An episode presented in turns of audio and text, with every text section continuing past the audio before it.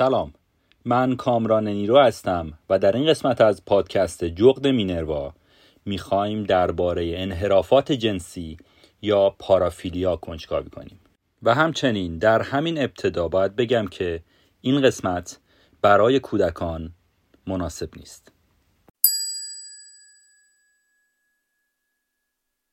شاید واژه اختلال جنسی رو زیاد شنیده باشید. این اختلالات به دو دسته کلی انحراف جنسی و کجگرایی جنسی تقسیم میشه. انحرافات جنسی یا پارافیلیا به رسیدن به تحریک جنسی با محرک هایی گفته میشه که نابهنجار تلقی میشن. این امیال باعث ایجاد تداخل در زندگی فرد میشن و در روانشناسی به انواع مختلفی تقسیم میشن که در این قسمت می‌خوایم دربارهشون صحبت کنیم. اگر بخوایم یک تعریف کلی از انحرافات جنسی داشته باشیم باید بگیم که انحراف جنسی به هر گونه اختلال عاطفی گفته میشه که با امیال جنسی نابهنجار مکرر و شدید و در یک دوره حداقل شش ماه تعریف بشه و باعث پریشانی و اختلال در زندگی فرد بشه. این گونه انحراف ها هیچ ارتباطی با انواع تمایلات جنسی مثل همجنسگرایی ندارند چون که همجنسگرایی دیگه جزو بیماری های روانی طبقه بندی نمیشن. اگه دوست دارید درباره همجنسگرایی و دگرباشان بیشتر بدونید بهتون پیشنهاد می‌کنم اپیزود ده و یازده فصل اول پادکست جغد مینروا رو گوش بدید. که در اون قسمت ها به صورت کلی درباره دگرباشان توضیح دادیم. به یک سری دلایل زیادی نمیشه تعداد افرادی که از انحراف جنسی در جامعه رنج می‌برند رو مشخص کرد. بعضی از افراد به دلیل شرم و یا ترس از اختلالشون خودشونو پنهان می‌کنن. بعضی ها هم به خشونت های جنسی دست می‌زنن که اونا تحت پیگرد قانونی قرار می‌گیرن. پس فقط آماری که ما داریم آمار افرادیه که به دلایل مختلف با سیستم غذایی درگیر شدن. مردان با آمار حدود 5 درصد از جمعیت عمومی بیشترین آمار انحراف جنسی رو به خودشون اختصاص دادن که آمار بسیار تکان دهنده ایه. در صورتی که این رقم در بین زنان حدود دو درصده در کل به غیر از مازوخیسم یا خدازاری که زنان 20 برابر مردان بهش مبتلا هستند بقیه انحرافات جنسی به طور انحصاری در مردان مشاهده میشه خیلی از افرادی که دچار نوعی از اختلال نابهنجاری جنسی هستند ممکنه که به دیگر اشکالش هم مبتلا باشن.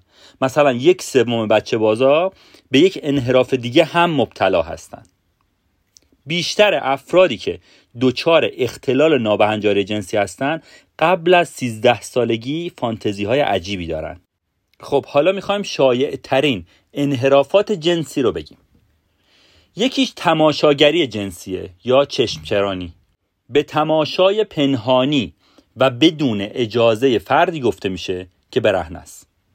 لباس مناسبی نداره و یا مشغول فعالیت جنسیه.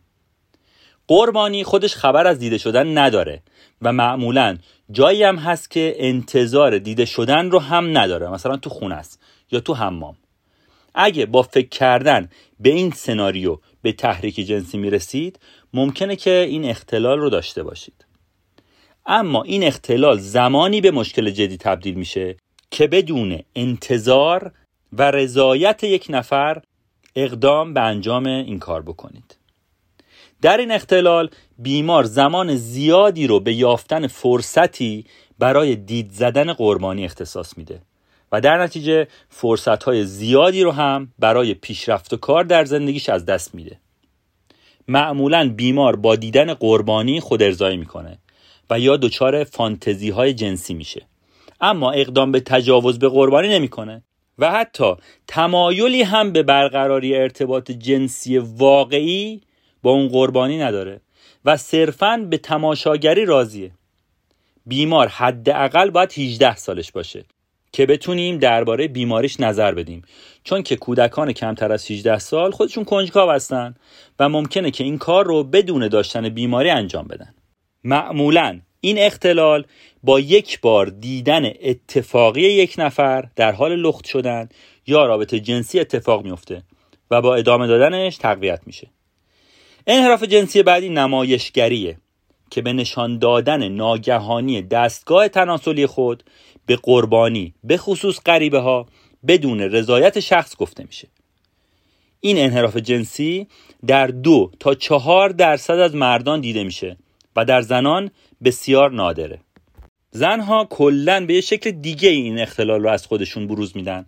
مثلا با پوشیدن لباس های تحریک کننده در جامعه یا انتشار تصاویر برهنه از خودشون در رسانه ها و فضاهای مجازی. از اونجا که معمولا کسی از این کار شکایت نمی‌کنه و آسیبی هم به روان قربانی وارد نمیشه پس به ندرت این رفتار زنان تحت عنوان اختلال یا نابهنجاری جنسی تلقی میشه. شروع این اختلال در بیشتر موارد در اواخر نوجوانی و اوایل جوانی دیده میشه و مثل بقیه انحرافات جنسی تمایل و رفتار این دسته از بیمارها هم با افزایش سن کاهش پیدا می‌کنه. تقریبا میشه گفت که یک سوم از تماس هایی که با مرکز پلیس در ارتباط با خشونت جنسی گرفته میشه مربوط به این نوع اختلاله. انحراف بعدی مالش دوستیه. که این اختلال شامل لمس و یا مالش جنسی فردیه که رضایتی به این کار نداره. در این مورد تمرکز بیمار به مالیدن آلت جنسی خودش به لباس یا بدن قربانیه. این رفتار معمولا در جای رخ میده که امکان فرار سریع برای مجرم وجود داشته باشه. یا به دلیل شرم دخترها در جای انجام میشه که دختر توان ابراز خشم رو نداشته باشه. در بیشتر موارد مجرم مکانهایی مثل بازارها پیادهروهای شلوغ و یا حتی وسایل نقلیه عمومی رو انتخاب می‌کنه که بتونه خودش رو بین جمعیت مخفی کنه. زنان بیشترین قربانیان این گروه هستند. معمولا این شکل از اختلال نابهنجاری جنسی در 15 تا 25 سالگی به اوج خودش می‌رسه و بعد از 25 سالگی هم از بین میره. دلیل این رفتار به طور کامل مشخص نیست ولی می‌تونه به دلیل ناتوانی در ارزای امیال جنسی از روش های درست و ترس از رد شدن توسط زنان باشه. لمس تصادفی یک نفر و احساس لذت برای مرتبه اول عامل دیگه که باعث ادامه دار شدن این رفتار از سوی بیمار و شروع این اختلال میشه. اختلال بعدی مازوخیسم جنسیه. مازوخیسم جنسی یکی از انواع انحراف جنسیه که شامل تحقیر، ضرب و شتم، بستن یا انجام هر کاری با خود باشه که مایه درد و رنج خود فرد بشه. سوراخ کردن پوست استفاده از چوکر و یا حتی سوزاندن پوست هم از دیگر روش های رسیدن به اوج لذت جنسیه در این انحراف. معمولا بیمار مبتلا به مازوخیسم دنبال کسیه که دچار سادیسم جنسی باشه. علائم بیماری معمولا در اوایل نوجوانی ظاهر میشه اما در موارد کمی هم شروعش از کودکیه.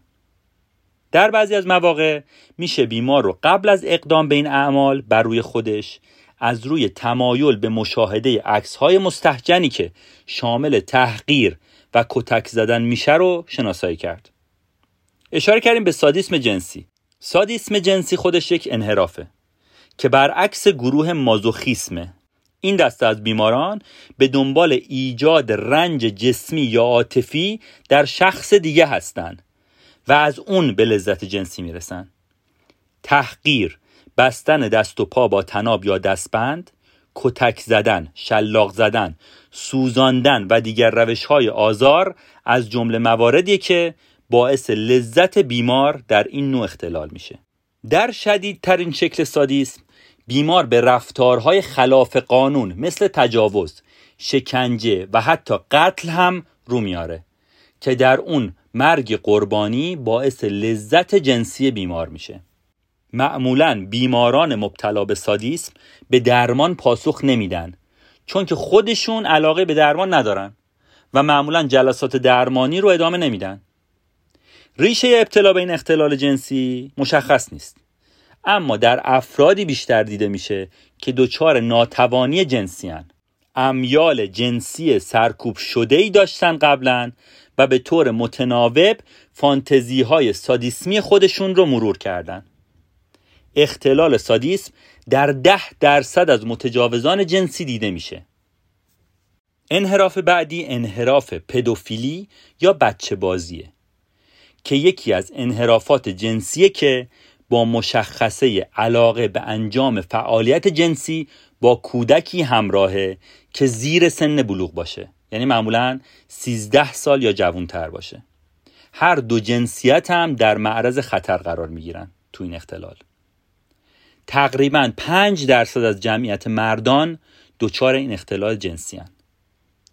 با اینکه خانواده ها تمایلی به افشای قربانی شدن کودک خودشون ندارن ولی آمارها در امریکا نشون میده که تقریبا 20 درصد از کودکان قربانی این افراد شدن.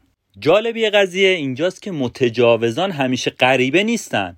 و برعکس در بیشتر موارد کودکان قربانی اعتماد خودشون و خونوادهشون به یکی از دوستان خانوادگی یا بستگان نزدیک شدن. شدت رفتارهای متجاوز از صرفا دید زدن یک کودک بگیر تا لخ کردنش و دست زدن به اندامهای جنسی اون و یا خود متجاوز و تجاوز متغیره. تحقیقات نشون میدن کودکانی که در کوچه و خیابان تنها رها میشن یا حتی در خونه در اتاقی به همراه یکی از اعضای فامیل تنها میمونن در معرض خطر آزار جنسی قرار دارن. پس اگه تصور می‌کنید که پارک دقیقا روبروی پنجره خونتونه پس خطری فرزندتون رو تهدید نمی‌کنه سخت در اشتباهید. فرزند شما بیشتر از کودکانی که با پدر و مادر خودشون به همون پارک رفتن در معرض خطر قرار داره. معمولا متجاوز حداقل 16 سالشه و یا حداقل 5 سال بزرگتر از قربانی. پس یه پسرخاله بزرگتر در سن بلوغ هم می‌تونه برای فرزند 6 ساله شما خطرناک باشه. در این اختلال به ندرت متجاوز دنبال درمان میره و بیشتر موارد درمان به دستور دادگاه بودن بچه بازی یکی از اختلالات جنسیه که بیشترین همراهی رو با دیگر اختلالات جنسی داره و همچنین بیشترین همراهی رو با اختلالایی مثل استراب، افسردگی، اختلال خلقی و سوء مصرف مواد مخدر داره. ژنها سابقه آزار در کودکی الگوهای رفتاری و ترشح هورمون‌ها می‌تونن از علتهای ابتلا به این اختلال باشن. اعتماد به نفس کم و ترس از برقراری رابطه جنسی با بزرگسالان از دیگر علتهای تمایل افراد به این انحراف جنسیه انحراف بعدی فتیشیسم یا یادگار خواهیه که به شیفتگی جنسی با اشیاء غیر زنده یا بخشهای خاص بدن گفته میشه. علاقه به پا یا پوشیدن لباسهای خاص توسط شریک جنسی از رایج ترین انواع فتیش هست. اگر بخوایم یک سری نمونه از فتیشیسم های خاص نام ببریم عبارتند از بیهوش دوستی یا سندروم زیبای خفته. که این سندروم اینجوریه که بیمار با مشاهده فردی که بیهوشه برانگیختگی جنسی پیدا می‌کنه. نمونه دیگه فتیشیسم ادرار خواهیه که ناشی از لذت جنسی از دیدن یا فکر کردن به ادرار کردن یه فرد دیگه است. بیماران در این اختلال خیلی شیء مورد نظرشون رو جمع آوری می‌کنن. در مواردی یادگار خواهی به قدری شدیده که فرد برای رسیدن به شیء مورد نظرش حتی اقدام به سرقت و یا تجاوزم می‌کنه. فتیش های سینه لباس زیر پا غذا دستکش چرم بارداری چکمه لباس شنا جوراب و نقص عضو در این اختلال خیلی رایج هستند اختلال بعدی اختلال مبدل پوشیه در این اختلال بیمار به پوشیدن لباس جنس مخالف برای رسیدن به تحریک جنسی تمایل داره. هرچند که فرد دوست داره که به شکل جنس مخالف خودش لباس بپوشه ولی برخلاف ترنس ها تمایلی به تغییر جنسیت خودش نداره. در دوره های میان سالی یعنی پنجاه به بالا مردایی که در نوجوانی و جوانی به مبدل پوشی علاقه داشتن ممکنه که دچار نفرت از جنسیت خودشون بشن. و به همین دلیل اقدام به شروع درمان برای تغییر بدن خودشون از طریق هورمون درمانی و جراحی می‌کنن. معمولا تا زمانی که همسر فرد همراهی بکنه مبدل پوشی فقط به شکل یک روش معمول برای رسیدن به تحریک جنسی به کار میره. ولی زمانی که همسر فرد همراهی نکنه مرد احساس گناه افسردگی و استراب می‌کنه و به خاطر همین با پنهان کردن لباسهای زنونه تو مخفیگاه های مشخص سعی می‌کنه که تمایلاتش رو به صورت مخفی نگه داره. که این پنهانکاری هم باز احساس گناه و استراب رو تشدید می‌کنه. و به شدت گرفتن جمعآوری لباس های زنانه منجر میشه. ریشه های ابتلا به این انحراف جنسی مشخص نیست. اما محققان بر این باورن که رفتارهای والدین و پوشاندن لباسهای جنس مخالف به کودک می‌تونه عامل تشدید شدن این اختلال باشه. اختلال بعدی اختلال زئوفیلیا یا تمایل به حیواناته. خصیصه اصلی این اختلال اینه که فرد ترجیح مکرری داشته باشه برای برقراری رابطه جنسی با حیوانات برای دستیابی به تحریک جنسی. که این اختلال در مناطق روستایی شایع و به علت عدم دسترسی به یک رابطه جنسی طبیعی اتفاق میافته. اختلال بعدی نکروفیلی یا جسد دوستیه که در این شکل از اختلال و نابهنجاری جنسی بیمار به برقراری ارتباط با اجساد علاقه داره. و به طور کلی بیمار کسی رو می‌خواد که مقاومتی از خودش نشون نده و از طرفش تردم نشه. اختلال بعدی هم که مدفوع دوستیه که خودم ترجیح دادم دربارهش توضیح ندم. اگر بخوایم درباره علتها و ریسک فاکتورهای پارافیلیا یا همون انحرافات جنسی صحبت کنیم باید بگیم که مسائل ژنتیکی در ابتلا به این گونه اختلالات بسیار دخیل هستند تحقیقات نشون دادن که نمره هوشی مردانی که دچار تمایلات بچه بازی هستند کمتر از مردایی که دارای تمایلات عادی هستند همچنین نتایج تحقیقات نشون میدن که فارغ از توانایی ذهنی و سبک یادگیری این دسته از بیماران نمرات کمتری هم تو مدرسه می‌گرفتن قبلا در کودکی. افرادی که قربانی جنسی یا دیگر انواع آزار شدن به خصوص در دوران کودکی ممکنه که در بزرگسالی با قربانی کردن دیگران به همون شکلی که با اونا رفتار شده مشکل خودشون رو جبران کنن.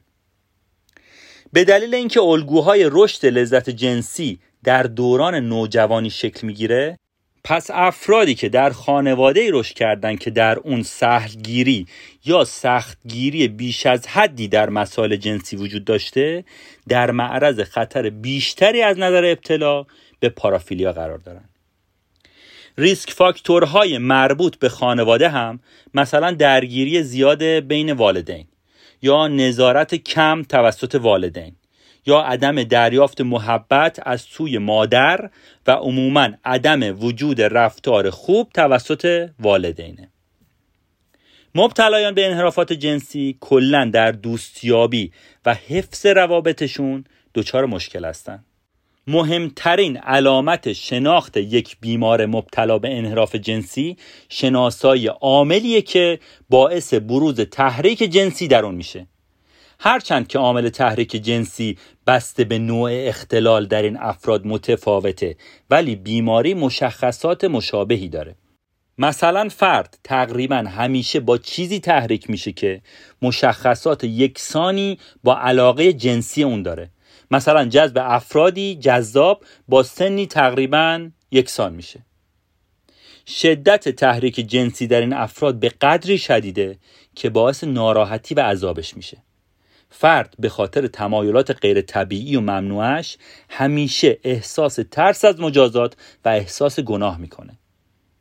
از دیگر علائم انحراف جنسی میشه به مشغولیت ذهنی بیش از حد به محرک جنسی نام برد به حدی که با زندگی و پیشرفت فرد تداخل پیدا می‌کنه. علامت اصلیش هم اینه که بیمار دچار افسردگی و استراب هست و با انجام رفتار پارافیلیک یکم حالشون بهتر میشه که در نتیجه به چرخه اعتیادوار براشون تبدیل میشه. معمولا همه افرادی که در حوزه سلامت روان هستند می‌تونن اختلالات نابهنجاری جنسی رو تشخیص بدن. مثل روانپزشکان، مشاوران، روانشناسان، مددکارای اجتماعی و خیلی های دیگه. ولی خب بهتره که بیمار توسط یک پزشک متخصص هم معاینه بشه و یک سری آزمایشات پزشکی ازش گرفته بشه. چون همونطور که گفتم حدود 60 درصد از بیماران دچار چند نوع انحراف جنسی به صورت همزمان هستند.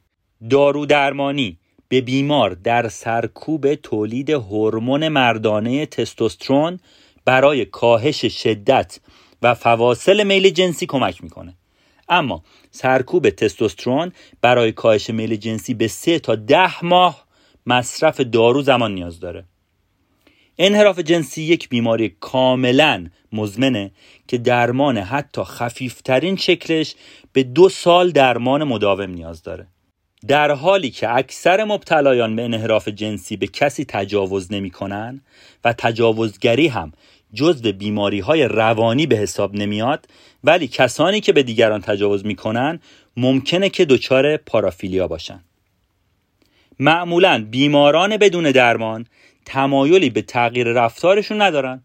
پس اگه درمان نشن یا بیمار به دلیل انجام جرم دستگیر نشه باید صبر کنه تا با گذشت زمان و افزایش سن به تدریج از دفعات انجام رفتاراش کم بشه. هرچند که در بعضی از اختلالات مثل اختلال چشمچرانی گاهی باید تا زمان پیری هم صبر کنه. ترس از بازداشت و خجالت از معدود مواردیه که باعث میشه فرد دست از انجام رفتاراش بکشه. همونطور که گفتیم درمان انحراف جنسی خیلی سخت و طولانیه و حتی در مواردی بی نتیجه هم هست. پس اون چیزی که اینجا اهمیت پیدا می‌کنه آگاهی خانواده از تربیت جنسی کودک شناخت علائم پارافیلیا و پیشگیری از آشنایی زود هنگام کودک با مسائل جنسیه والدین با سکوت کردن جواب ندادن یا دادن جوابهای نادرست محکوم کردن یا تنبیه کردن کودک به خاطر سوال کردن یا برخورد نامناسب و به وجود آوردن احساس شرمندگی در کودک به خاطر کنجکاوی جنسی ممکنه که باعث بشن کودک برای گرفتن جواب به منابع اشتباه رجوع کنه و اطلاعات نادرستی به دست بیاره. که همین هم ممکنه که باعث انحراف جنسی کودک بشه.